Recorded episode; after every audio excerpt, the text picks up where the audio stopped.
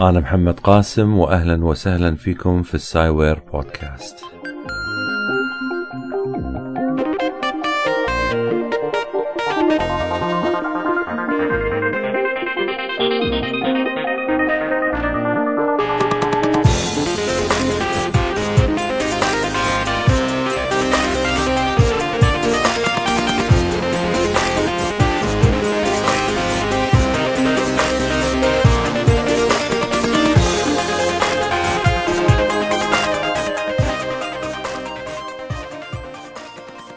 Cogito ergo sum.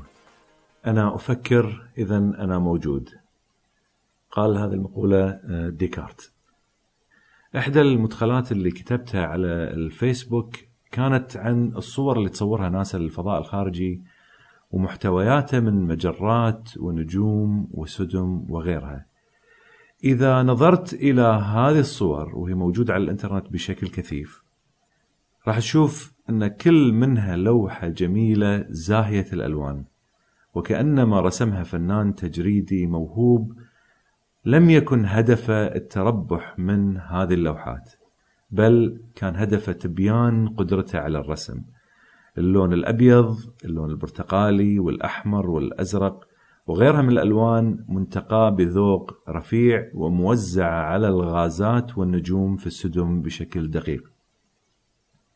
هذه الانفجارات اللي تمزق النجوم وتبعثرها في الفضاء تصبح صور جميلة يحسدها حتى الفنانين. وبينت آه، مثل ما هي العادة لما أتكلم في هذا الموضوع أن الصور هذه مو مثل أو ليست كما تبدو إذا ما نظرت إلى السماء باستخدام العين المجردة أو باستخدام التلسكوبات البصرية. الحقيقة أن ناسا تقوم بتلوين هذه الصور حتى تبدو بهذه الألوان الزاهية الجميلة. وفي الحقيقة أيضا أن هناك شخص متخصص بالتلوين يأخذ هذه الصور المصورة عن طريق عدة عدسات لنفس الجسم سواء كان هذا الجسم مجرة أو سديم أو آه، نجم بعد احتضاره يأخذ آه، هذه الصور ويقوم باستخدام برنامج مثل برنامج الفوتوشوب ويبدأ بتلوين هذه الصور بالأحمر والأزرق والبنفسجي وهكذا من الألوان وتظهر هذه الصور بالشكل الرائع اللي نشوفه. ليش يا ترى لماذا يا ترى تقوم ناسا بهذا العمل؟ هل هي تقصد خداع الناس بهذه الألوان؟ شنو هي المشكلة في الحقيقة؟ المشكلة أن الإنسان عنده حواس محدودة القدرات. كل حاسة من حواسه الخمس عندها مدى محدد في تحديد التفاصيل. فالعين ما تقدر على رؤية الصغير في الحجم لصغره ولا أن تحتوي الكبير لكبره. لذلك تستخدم الآلات للمساعدة. مثلا يستخدم الميكروسكوب لتكبير الشيء اللي ما تستطيع تشوفه بالعين المجردة حتى تتمكن من رؤيته. حتى يرى اللي كان غائب عن العين من جراثيم جزيئات صغيرة خلايا بكتيريا عوالم من الكائنات الحية والجمادات. والعكس بالنسبة للأشياء الكبيرة. لكن تظل هناك مشكلة أخرى في العين وهي مشكلة أنواع الأضواء اللي بالإمكان رؤيتها. فالعين ما تستطيع أن ترى كل الألوان أو بعبارة أدق العين لا تستطيع أن ترى جميع الترددات أو أطوال موجة الضوء. إحنا نستطيع أن نرى عدد محدد من الألوان، هذه الحزمة من الألوان المرئية تسمى بالطيف المرئي. إحنا نستطيع أن نرى الأضواء اللي يكون ترددها بين 390 إلى 750 نانومتر، أو بعبارة أخرى نستطيع أن نرى الألوان ما بين البنفسجي والأحمر. لكن إن تعددت هذه الألوان إلى اللون الفوق بنفسجي فما فوق أو تحت الحمراء فما تحت راح تغيب هذه الألوان عن الأبصار. السؤال هو إذا ما استطعنا أن نراها فهل هي موجودة؟ بالطبع هي موجودة. خذ على سبيل المثال ال remote control اللي تستخدمه للتلفزيون. إذا وجهته ناحية التلفزيون يمكنك تغيير القنوات. يعني تضغط على الزر توجه ناحية التلفزيون تغير القنوات. لو تطالع في مقدمة الريموت راح تشوف إن هناك أكو قطعة إلكترونية يخرج منها ضوء لكن هذا الضوء غير مرئي أنت ما تشوفه هذا الضوء هو من الأشعة التحت الحمراء ما تستطيع أنك تراه بالعين المجردة ولو أن عندك كاميرا عندها القدرة على على التصوير في الظلام راح تشوف أن هذا الريموت اللي في إيدك يضيء جانب من الغرفة. مثال آخر لو عندك سيارة حديثة مجهزة بكاميرات خلفية لها القدرة على الرؤية باستخدام الكاميرا تصور خلف السيارة فأنت تستطيع أن ترى بشاشة في داخل السيارة شنو اللي يصير في الخلف. حتى وإن كان الوقت متأخر في الليل. فإذا رجعت إلى الوراء بالسيارة هذه الكاميرا راح تشتغل وراح تشوف في الشاشة اللي أمامك صورة نوعا ما باهتة إضاءتها ألوانها يمكن قد تكون تدرج للون واحد ربما الأخضر وراح تكون هذه الصورة تبين اللي موجود خلف السيارة. كيف استطاعت الكاميرا التصوير في الظلام الحالك؟ في حقيقة الأمر أن بجانب هذه الكاميرا هناك ضوء. هذا الضوء تطلق السيارة فتنير في الطريق من خلف السيارة، لكن أنت ما تشوف هذا الضوء، هذا الضوء من النوع من نوع أشعة تحت الحمراء.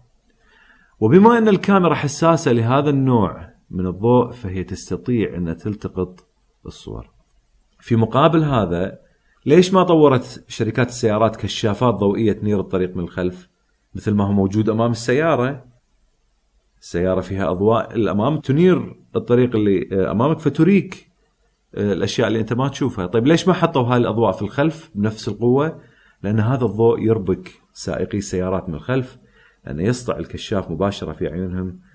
أنت لما تقود السيارة في الليل وتكون هناك سيارات في الخلف ضوء الكشاف اللي يوصل لك عبر المناظر الجانبية واللي في الوسط تتأثر منها فما بالك لو كان هناك ضوء مباشر يضرب عيون السائقين خلف السيارة. أوكي فلذلك الشركات تستخدم الضوء الأضواء تحت الحمراء حتى السائق الخلفي ما يشوف هذا الضوء وأنت تنير الطريق في نفس الوقت وتستطيع أن تلتقط هذه بالكاميرات اللي موجودة الكاميرات الخاصة. اذا العين محدودة ولا تستطيع أنها ترى كل الأضواء. تعال للأذن هي كذلك لا تستطيع أن تميز جميع الأصوات. فالإنسان بشكل عام يستطيع سماع الأصوات ذات الترددات اللي تتراوح بين 20 هرتز و20 كيلو هرتز وتكلمت عن هذا في السابق في حلقة من الحلقات أنت لا تستطيع أن تميز أصوات الفيلة المنخفضة التردد ولا تستطيع أن تسمع صوت الخفاش العالي التردد بينما كل من الحيوانين يستطيع سماع تلك الأصوات حتى يستفيد منها. العديد من الحيوانات يستطيع سماع أصوات خارج الترددات اللي يسمعها الإنسان، الكلب مثلا. الكلب يستطيع سماع ترددات من 40 هرتز إلى 60 كيلو هرتز. لذلك هناك صفارات تزعج الكلاب وتطردها وهذه الأصوات لا يمكن لأي شخص إنسان سماعها. الخفاش أيضا يستطيع أن يسمع ترددات ما بين ال 20 هرتز إلى ال 20 كيلو 120 كيلو هرتز. الفئران تسمع ما بين الواحد كيلو هرتز إلى 90 كيلو هرتز. وكذلك الدلافين عندها القدرة على سماع الأصوات اللي فيها ترددات جدا عالية تفوق في قدرتها الخفافيش على سماع الصوت. طبعا أوكي مرة ثانية على بشكل سريع أنا بالترددات ما أقصد علو أو انخفاض الصوت بل خشونة وحده الصوت إن صح التعبير. هذه الأصوات مغيبة عن آذاننا. حتى الإحساس باللمس، إحساس باللمس محدود ويتفاوت من مكان لآخر على جسدك ويعتمد على كمية الأعصاب المتوفرة في مناطق الجسم المختلفة. تستطيع تجرب هذه التجربة اللي راح أقول لك إياها الحين بنفسك حتى تعرف الفرق بين راحة إيدك وظهر ظهرك.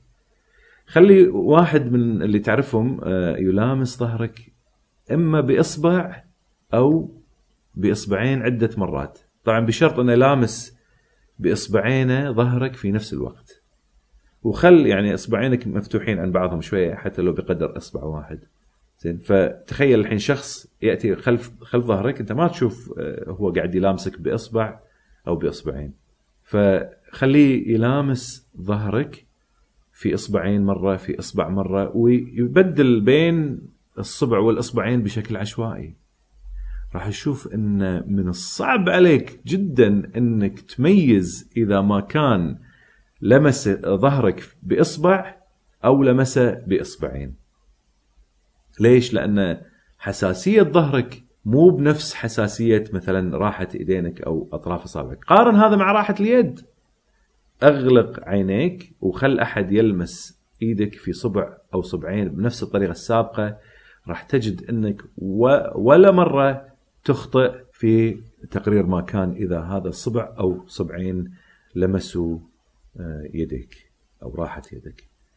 فأنت تستطيع بهذه الحساسية اللي موجودة سواء بإيدك أو بأطراف الأصابع أن تفرق بين الناعم والخشن والصلب واللين وغير ذلك. كذلك باقي الأحاسيس كلها محدودة، ما تستطيع أن تلتقط كل شيء يمر على عينك ولا على أذنيك ولا على جلدك ولا حتى لسانك أو أنفك. لكن هذا ما يعني إن اللي ما نشعر فيه غير موجود. أشياء موجودة حوالينا بس إحنا ما نشعر فيها، فلذلك لما تي ناسا وتصور صور مختلفة فإنها تصور أشياء ما تستطيع العين المجردة أن تراها. هناك إشعاعات فوق حمراء وبعضها أشعة سينية وغيرها من الإشعاعات أو الأضواء المختلفة سواء كانت مرئية أو غير مرئية. الحين لو عرضت ناسا هذه الصور على الكمبيوتر ما يمكنك إنك تراها، على هذا أنا أفترض أن الكمبيوتر يستطيع أن يبث نفس الإشعاعات المسجلة بالكاميرات الخاصة اللي صورت ناسا فيها. فعينك ما تستطيع أن تلتقط هذه حتى لو شفتها. لذلك شو تسوي ناسا؟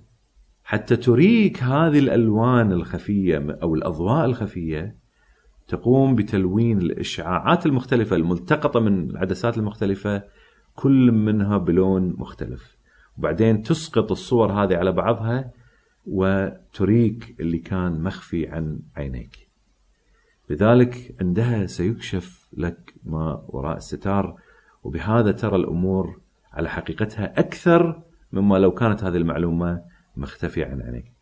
يمكن تتصور أن ناسا تقوم بالتلوين لمجرد التأثير الفني على حواس المشاهد يمكن يكون هذا جانب من اهدافه خصوصا أنها تلونها بطريقة جذابة لكن هناك جانب آخر ومهم وهو أن حتى العلماء في ناسا تستفيد من معرفة محتويات هذه الانفجارات النجمية أو السدم أو ما شابه إذا ما نظروا إلى هذه الألوان.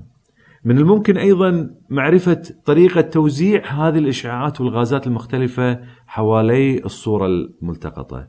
اذا هذا التلوين له فوائد علمية وفنية ومن خلالها نستطيع أن نفهم حقيقة الأشياء بشكل أفضل.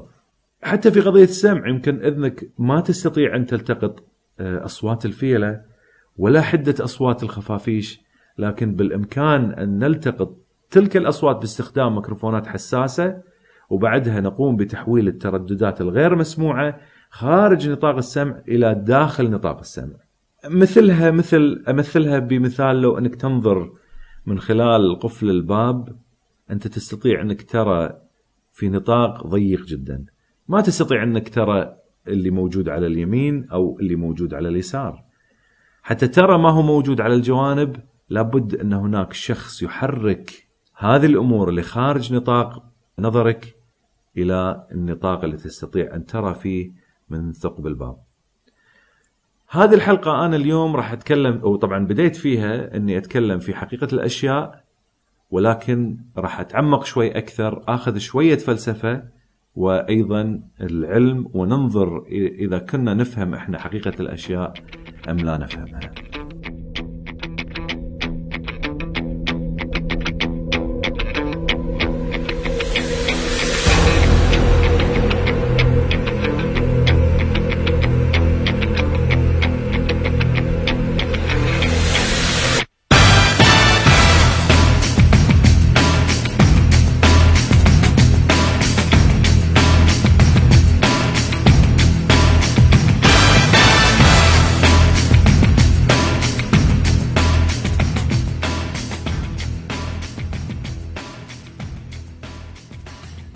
ربما تتصور إنه بالكلام اللي أنا قلته إن إحنا أنهينا المشكلة، أنهينا مشكلة عدم قدرتنا على تمييز الأشياء أو رؤيتها أو استشعارها بمجرد إن أدخلنا كل شيء لحيز الأدوات الجسدية الحسية.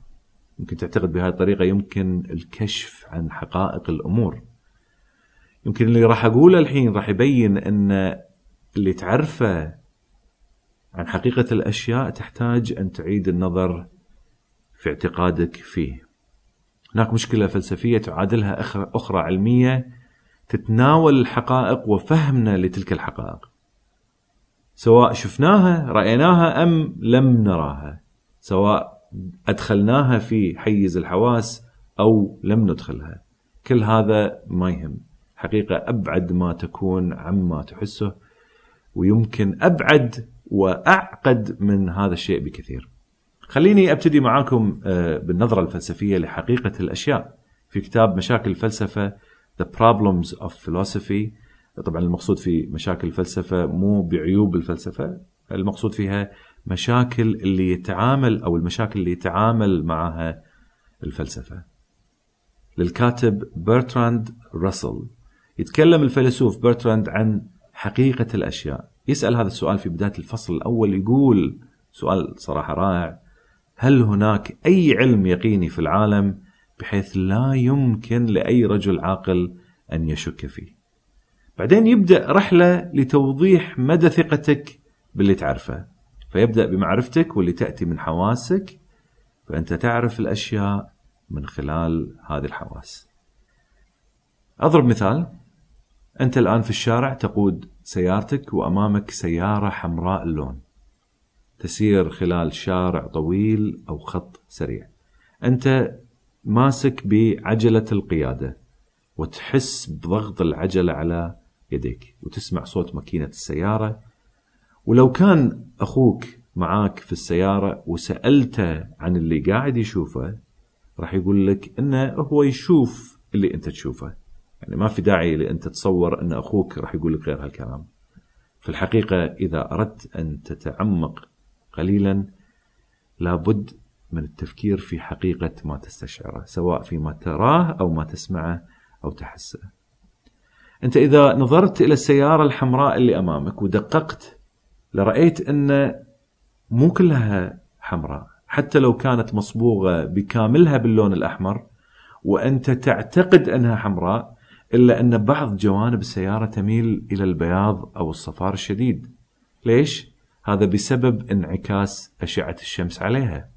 لما تقرب من السيارة أثناء القيادة يمكن تتحرك هذه الانعكاسات من مكان لآخر فتتغير الألوان. كذلك لو نظرت إلى الشارع راح تشوف أن الشارع يضيق كل ما نظرت إلى مسافة أبعد. وكل ما كان بصرك بالقرب من مكان اللي انت قاعد تسوق فيه سيارة تقود فيه سيارة كل ما كان الشارع أوسع. الحقيقة طبعا بين قوسين إن الشارع عرضه واحد لكن أنت تراه بهذه الطريقة. ويمكن لو ما دققت في الموضوع من قبل لكن لو أتيت برسام يرسم هذا المنظر اللي أنت تنظر إليه لاضطر هذا الرسام إنه يدقق في هذه التفاصيل الظاهرية حتى تبدو الصورة مثل ما تراها في الواقع. راح يرسم الشارع واسع في البداية ضيق في النهاية. وكذلك السيارة الحمراء راح يرسم السيارة حمراء اللون وبنقاط بيضاء مضيئة تدل على انعكاس الشمس. يعني الرسام راح يختار اللون الأبيض بدل من اللون الأحمر لرسم هذه الانعكاسات. هني راح نشوف الفرق ما بين الحقيقة بين حقيقة الشيء وبين إدراكنا لهذه الحقيقة. خلينا ندقق بشكل أكبر حتى نفهم المقصود وراح أرجع مرة ثانية للعلم حتى تكتمل هذه الصورة المعقدة. أنت تتبعت السيارة الحمراء هذه اللامبورجيني من شدة إعجابك فيها. حتى توقفت هذه السيارة بجانب الطريق. نزلت تبي تشوف السيارة هذه من قرب فوقفت عندها وتحركت حواليها كلما تحركت كلما كانت درجة اللون الأحمر تنعكس بصورة مختلفة حسب الزاوية. ولو أن كان عندك عدة أشخاص ينظرون السيارة من عدة زوايا كل واحد منهم بيشوف ألوان السيارة بطريقة مختلفة. يمكن تقول صحيح لكن لون السيارة هو الأحمر. لما الشركة صبغت السيارة صبغتها بلون واحد مصنوع من خليط كيميائي موحد. اللي إحنا نشوفه ليس إلا بسبب أشعة الشمس واختلاف الزوايا المرئية. صحيح. لكن خلونا نتفق أن حقيقة اللون الأحمر أنت تراه بدرجات مختلفة تاثرا بالزاوية بزاوية سقوط أشعة الشمس عليه. زين. لكن تعال الحين أنت أحببت أن تلمس سطح السيارة. سيارة جديدة أحببت أن ترى كم هي ملساء ناعمة. راح تلامس أطراف أصابعك الحساسة لسطح السيارة، راح تحس أنها ملساء ناعمة وتنزلق عليها ايديك. لكن إحنا نعرف إن حتى وإن كانت أطراف الأصابع من أكثر الأماكن حساسية إلا إنها غير قادرة وغير حساسة بما فيه الكفاية لتحس بالتفاصيل الدقيقة لسطح السيارة. وحتى تعرف المقصود ما عليك إلا أن تنظر إلى سطح السيارة باستخدام ميكروسكوب، راح تلاحظ إن هذا الجسم الناعم اللي تنزلق عليه أصابعك ليس إلا السطح مليان أخاديد وحفر، وهو سطح في غاية الخشونة. تعال معي الحين خلونا نفهم اللمس. هل فعليا أنت تلمس الأشياء؟ أنت لما كنت تمسك بعجلة القيادة هل أنت فعلا تلامس هذه العجلة؟ بالطبع لا. أنت يمكن تقترب منها بشكل هائل ولكن في الحقيقة أنت لا تلمس شيء. بمعنى أنه ذرات جسدك لا تلامس ذرات سطح السيارة. لا ننسى أنك أنت مكون من ذرات والذرات هذه في مداراتها الخارجية توجد إلكترونات. وخلينا نقول هذه الإلكترونات تسبح حوالين نواة الذرة. ذراتك فيها إلكترونات تسبح وذرات السيارة فيها إلكترونات تسبح. والإلكترونات شحنتها سالبة. وإحنا نعرف من اللي درسناه في المدرسة إن الأشياء المتشابهة بالشحنة تتنافر مع بعضها البعض مثل القطب الشمالي يتنافر مع نفس القطب لمغناطيس آخر. كذلك الإلكترونات تتنافر مع بعضها البعض. فما في مجال لأن تتلامس أو تلامس يدك سطح السيارة على المستوى الميكروسكوبي. أنت فعليا ما تلمس السيارة ولا تلمس عجلة القيادة. حتى لو ضغطت بكامل قوتك على السيارة أو العجلة. طيب اللي أنت تراه هل أنت ترى السيارة على حقيقتها؟ في الواقع أن اللي تراه هو معلومات حسية تنتقل من الشيء اللي هو أمامك. نحن نسمي هذا الشيء بالسيارة. السيارة أو ما نسميه بالسيارة عبارة عن ذرات. وأنا ذكرت في حلقة سابقة أن لو أن كبرنا حجم نواة الذرة حتى تصير بقدر زرار من أزرة القميص لكانت المسافة الفاصلة بين النواة والإلكترونات هي بقدر ثلاث ملاعب كرة قدم. طبعا هذا يختلف بحسب نوع الذرة. إذا ذرة معظمها فراغات لكنك تراها مصمتة. أي يعني أن المفروض أن ترى الفراغ يعني أمسك أنت شبك معظمها فراغات أبعد الشبك عنك بمسافة ما راح تشوف الشبك لأن معظمها فراغات. ولكن أنت حتى بوجود الفراغات اللي موجودة في الذرة أنت ترى السيارة وليس الفراغات. هني الفيلسوف راسل استنادا على فلاسفة غيره يفرق بين المعلومات الحسية والشيء المحسوس. يقول أن هناك فرق بين المعلومات الحسية وبين الشيء المحسوس. إحنا ما نعرف حقيقة المحسوس لكن المعلومات اللي تصل لنا تعطينا انطباع معين عن وجود شيء. بعدين يتساءل هل فعلا هناك شيء محسوس؟ ولا هناك فقط معلومات حسية تصل إلى جوارحنا؟ يعني هل في الحقيقة هل هناك شيء أم أن هناك فكرة عن شيء؟ والشيء غير موجود. ممكن تقول هراء يعني لابد انه يكون هناك شيء. شو السخافة هذه؟ وإلا من أين أتت هذه المعلومات الحسية؟ يمكن فاتك أنك تحلم أثناء منامك وفي الحلم أنت ترى وتسمع وتحس ولكن ولا واحدة من تلك الأحاسيس حقيقة. كلها معلومات حسية وما في أي شيء موجود محسوس يبث هذه المعلومات الحسية إلى جوارحك. أنت مو مقتنع بالنوم والأحلام تستطيع أنك تزور مستشفى الطب النفسي. راح تشوف أن هناك ناس يعانون من انفصام شخصية سكيزوفرينيا. راح تشوف أن منهم من يخاطب أشخاص أنت ما تشوفهم ولا تسمعهم لكنه هو يسمعهم وربما يراهم. وهو مقتنع تماما أن اللي يشوفه هو حقيقة. فهل العالم اللي نعيشه نفس الشيء؟ أي هل العالم ليس إلا معلومات حسية من غير المحسوسات؟ الفيلسوف ديكارت شكك في كل ما حوله. فلا شيء في العالم فلا سماء ولا أرض ولا جسم ولا عقل حتى وصل إلى قناعة أنه هو الوحيد بين قوسين حقيقة. وباقي الأشياء ليست كذلك. كلمته الشهيرة أنا أفكر إذا أنا موجود cogito ergo sum ويحلل هذه الجملة بالفكرة التالية. يقول أنه إما أنه يفكر بأنه يرى الأشياء من حوله فإذا هو وفقط هو على الأقل موجود لأن حتى يرى الأشياء اللي حواليه لابد أن يفكر فيها. فاذا هو على الأقل موجود سواء كانت الأشياء موجودة أو غير موجودة هو يفكر فيها فاذا هو موجود.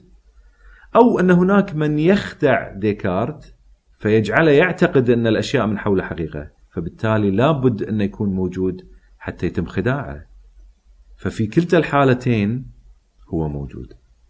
وانطلق من هاي البداية من عند نفسه حتى يثبت باقي الأشياء الأخرى. طبعا هناك تفاصيل طويلة حول هذا الموضوع ما راح أخوض فيها لكن اللي يهمني على الأقل التقادير أن هناك أشياء نتعامل معها في الخارج وهذا أيضا يسهب في برتراند راسل في كتابه ويتكلم عن هذا الموضوع. هذه الأشياء تظهر لنا بمظهر معين لكن جوهر أو حقيقة الأشياء تختلف عن المظهر.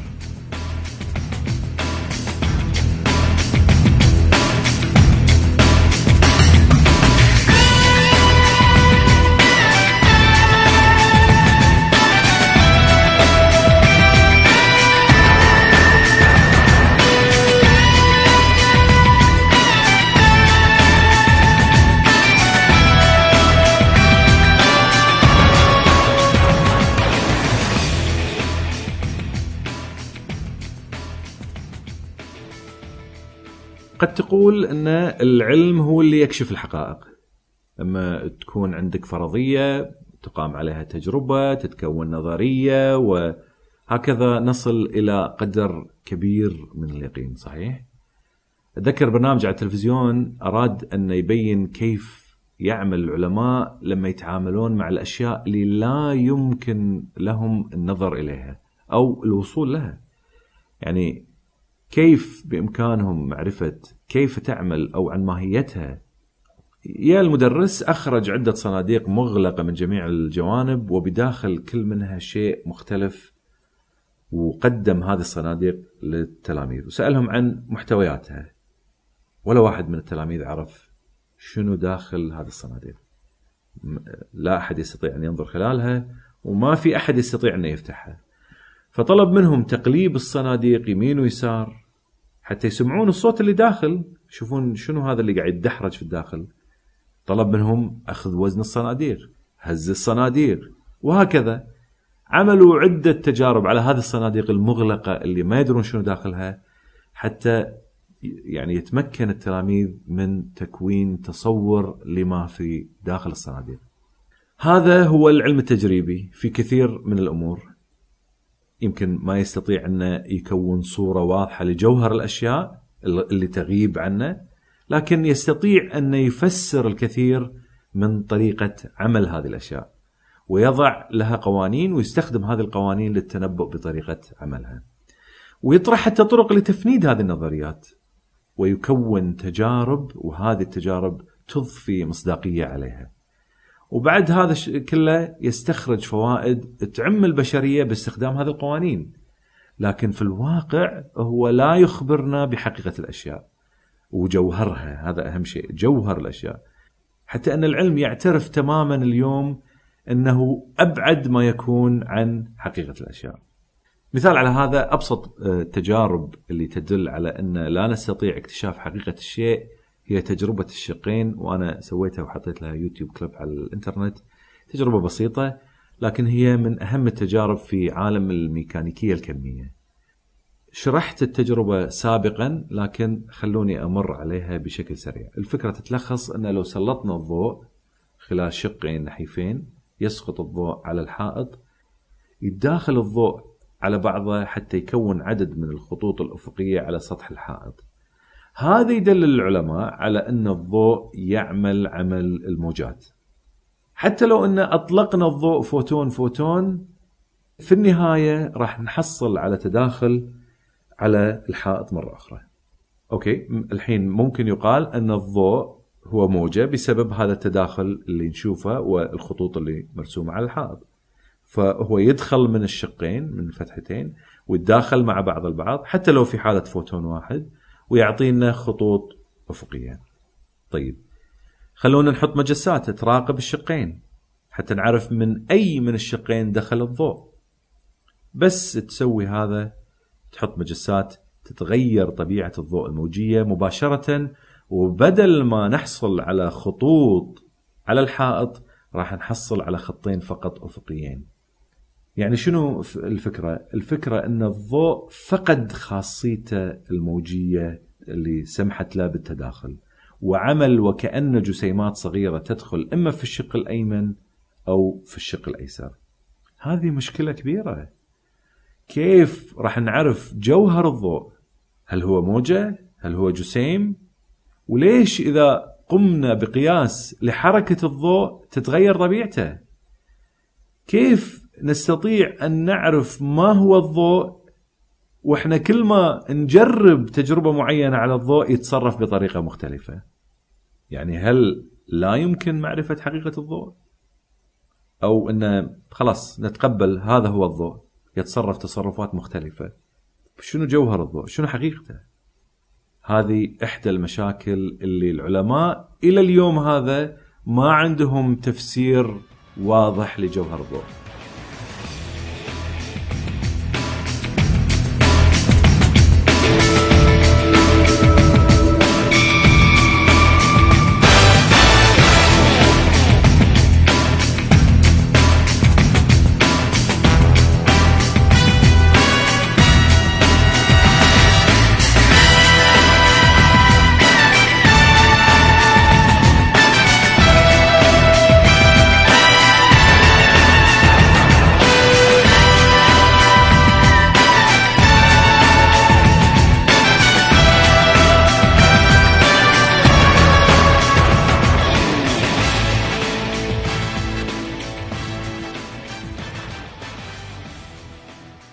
يمكن أشهر صراع دار على حقيقة الأشياء دار بين أينشتاين وبور. صراع علمي فلسفي تداخلت فيه الأفكار الفلسفية في تفسير حقيقة الأشياء إلى اوجها إلى درجة أن لما بعث أينشتاين رسالة إلى بور يطلب منه انه يوقع على ورقة أو عريضة تطالب بالحد من انتشار الأسلحة النووية طالب بأن يدع الخلاف العلمي الفلسفي اللي صار بينهم على جنب وأنه يوقع الورقة. وليش؟ لأنه كان في تنافر شديد علمي طبعا بينهم. وكانوا طبعا وإن كانوا منسجمين على المستوى الشخصي. في ملاحظة بس بين قوسين. هذه الورقة اللي أرسلها أينشتاين لبور في الحقيقة هي أرسلت من برتراند راسل اللي ذكرت كتابه قبل قليل. الفيلسوف إلى أينشتاين ودعاهم للعمل في هذا الاتجاه. فعلا يعني هذا كان وقت آه، نشاط كبير في العلم. okay. الخلاف ما كان على الرياضيات اللي تفسر الميكانيكية الكمية بل كان على التفسير المنطقي للرياضيات. ففي الزاوية الأولى لحلبة الملاكمة الفكرية رفض أينشتاين ما يسمى بتفسير كوبنهاجن أو كوبنهاجن و أراد تفسير الأمور بتفسير مقبول يتماشى مع النسبية. أما بور في الزاوية الثانية فسر حقيقة الأشياء بطريقة غريبة وغير منطقية كوبنهاجينية بحيث ما ترك مجال للعقل أنه يقبلها بتاتا. شرح الموضوع راح يطول. أنا طبعا في هاي الحلقة ما قاعد أحاول أشرح تفاصيل دقيقة في الموضوع بس أبي أبين أن هناك مشكلة. لكن الفكرة العامة أن ما قاله بور في حقيقة الأشياء فيما يختص في العالم الصغير جدا ها؟ إحنا نتكلم عن الذرات والأشياء الصغيرة. تعيش في حالة من التراكب يسمونها quantum superposition وما يستطيع أحد يعرف حقيقتها إلا لما يقوم بقياسه. مثلا الإلكترون يعيش في عالم الاحتمالات. آه، ما حد يعرف وين مكانه. حتى يتم قياس مكانه. عند هذه النقطة عند نقطة القياس نستطيع أن نعرف وين صاير الإلكترون. يعني كأنما تفسير كوبنهاجن أو كوبنهاجن يريد أن يقول أن الشيء غير موجود إلى أن يتم قياسه. أينشتاين عارض قضية احتمالية وجود الشيء. ولذلك أنت سمعت كلمته الشهيرة اللي يقول فيها الإله لا يلعب النرد. God does not play dice. أو الله لا يلعب النرد. فكان هو رافض أن ما تكون هناك حتمية في مقابل بور اللي هي الاحتمالية يمكن أنت تتفق مع أينشتاين في رأيه أن آه، كيف أن يحتمل أن يكون أو لا يكون الشيء حتى تتم ملاحظته أو قياسه آه، سؤال هل القمر غير موجود إذا لم ينظر إليه أحد؟ هذا السؤال ساله الفيزيائي ديفيد ميرمان. من الطبيعي أنه هو موجود. لذلك أينشتاين يعلل فكرة الاحتمالات في العالم الكمي بأن قد تكون هناك معلومات ناقصة ما نعرفها. وإذا ما عرفناها راح نكتشف سر العالم الصغير. واللي يقصده أينشتاين أن الوصف اللي يصفه بور في عالم الميكانيكية الكمية ناقص والتفسيرات كلها خاطئة بسبب نقصان هذه المعلومات. لذلك جاهد أينشتاين في سعيه في تفنيد التفاسير الفلسفية اللي كونها بور. ومنها محاولاته لرفع فكرة التراكب، هذه ما كان راضي فيها نهائيا. واللي في جلها اجتماع النقيضين أو تفسير احتمال وجود أو عدم وجود الشيء حتى يتم قياسه حتى يكون موجود. الحين شوي أفصل شوي زيادة. بعد مراسلات عدة بين العالم شرودنجر وأينشتاين ابتكر شرودنجر فكرة مذهلة لنقض فكرة بور. فكرة مو علمية لكن فكرة تنقض منطقية تفسير بور بشكل يوصل الفكرة إلى سخافة أو لا معقولية. وهذا هاي الجملة تقال reductio ad absurdum. من المهم إني الحين أبي ألمح أنا إن هذه قضية فلسفية مهمة.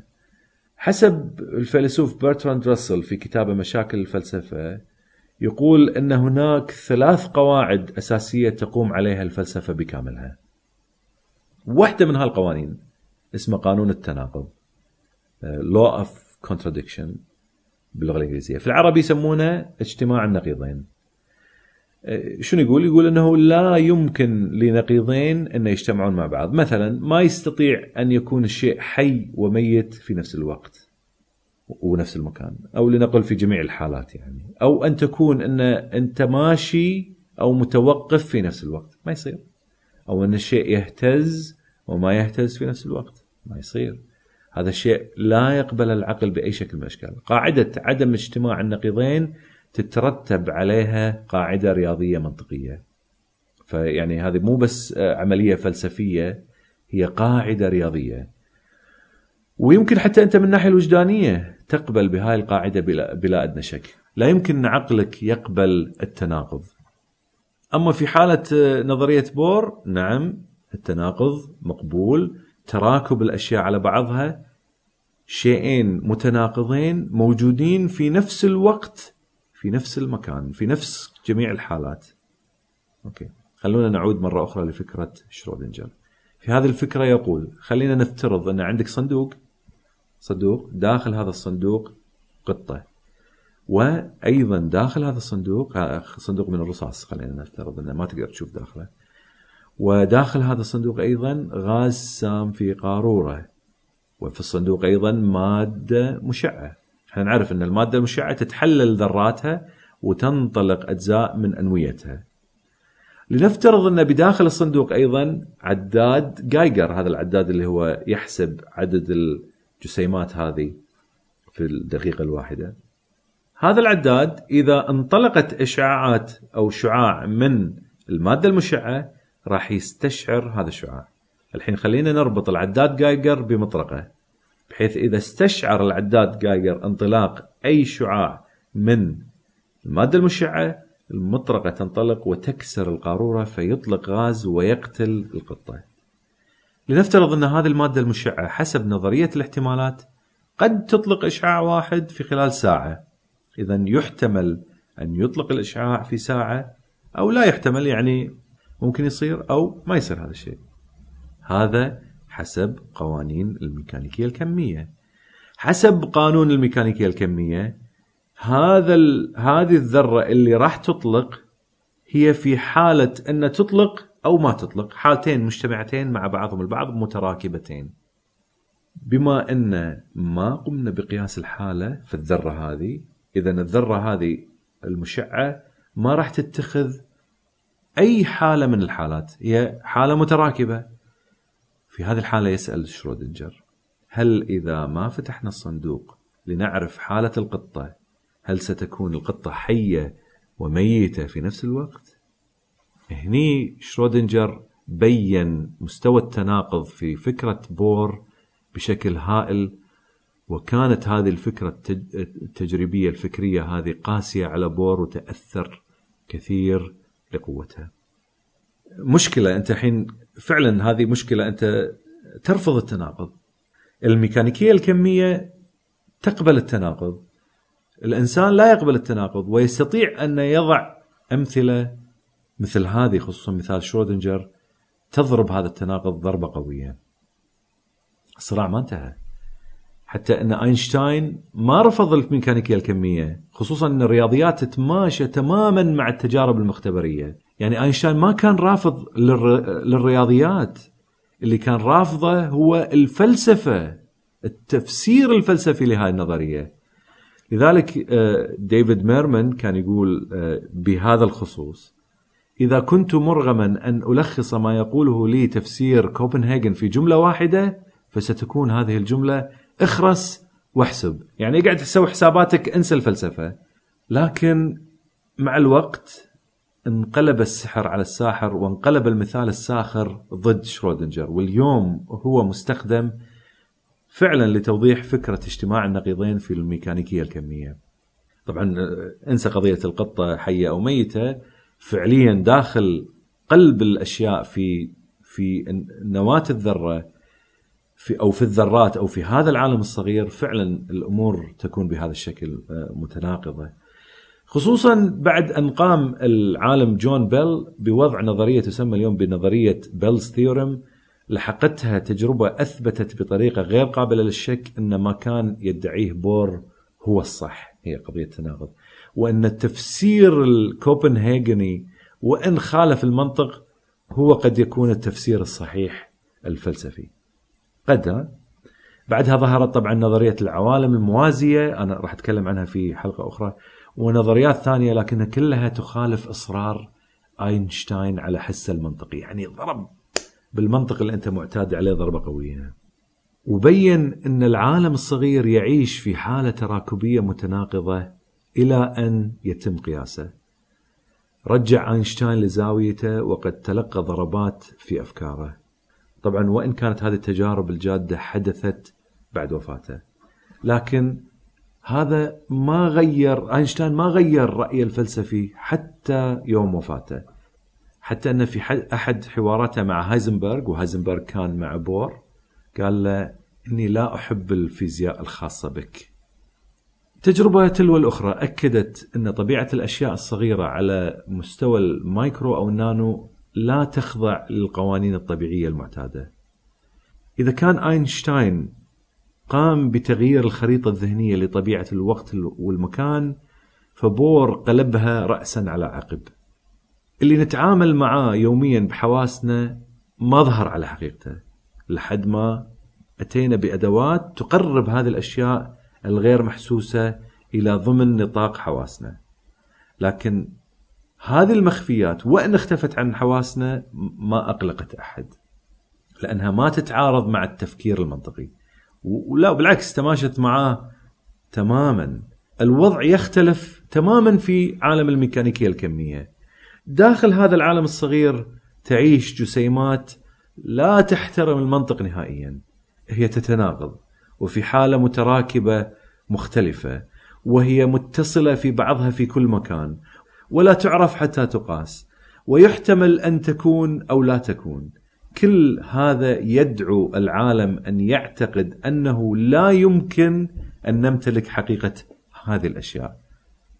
ولذلك أنهى مانجيت كومار كتابه Quantum اللي هو بعنوان صغير أينشتاين بور والجدال العظيم عن طبيعة الحقيقة بكلمة للفيلسوف والكاتب المسرحي الألماني جوتهولد ليسينج واللي واللي يقول فيها الطموح للحقيقة أثمن من امتلاكها المؤكد. The aspiration of truth is more precious than its assured possession. Okay أنا أدري هذه الحلقة شوية فيها تعقيد وفيها معلومات كثيرة خصوصا الميكانيكية الكميه quantum mechanics ما أعتقد أن أستطيع أني أشرحها. بتاتا آه، بما فيه الكفاية. ما لا يمكن شرح الميكانيكية لا يمكن حتى أن أحد يفهمها وهذا باعتراف العلماء. فهم الميكانيكية الكميه صعب. نعم تستطيع أنك تفهم القوانين مالتها لكن وتطبقها وتأخذ منها نتائج. لكن فعليا داخل شلون تقبلها هذا شيء صعب وصعب أني أشملها في حلقة واحدة. لذلك أنا بس حبيت أعطيك شكل عام للوضع اللي إحنا فيه. وضع لا يمكن انه يفسر الأشياء تفسير حقيقي. لا يمكن أن يعطيك حقيقة وجوهر الأشياء. إلى اللقاء في حلقة قادمه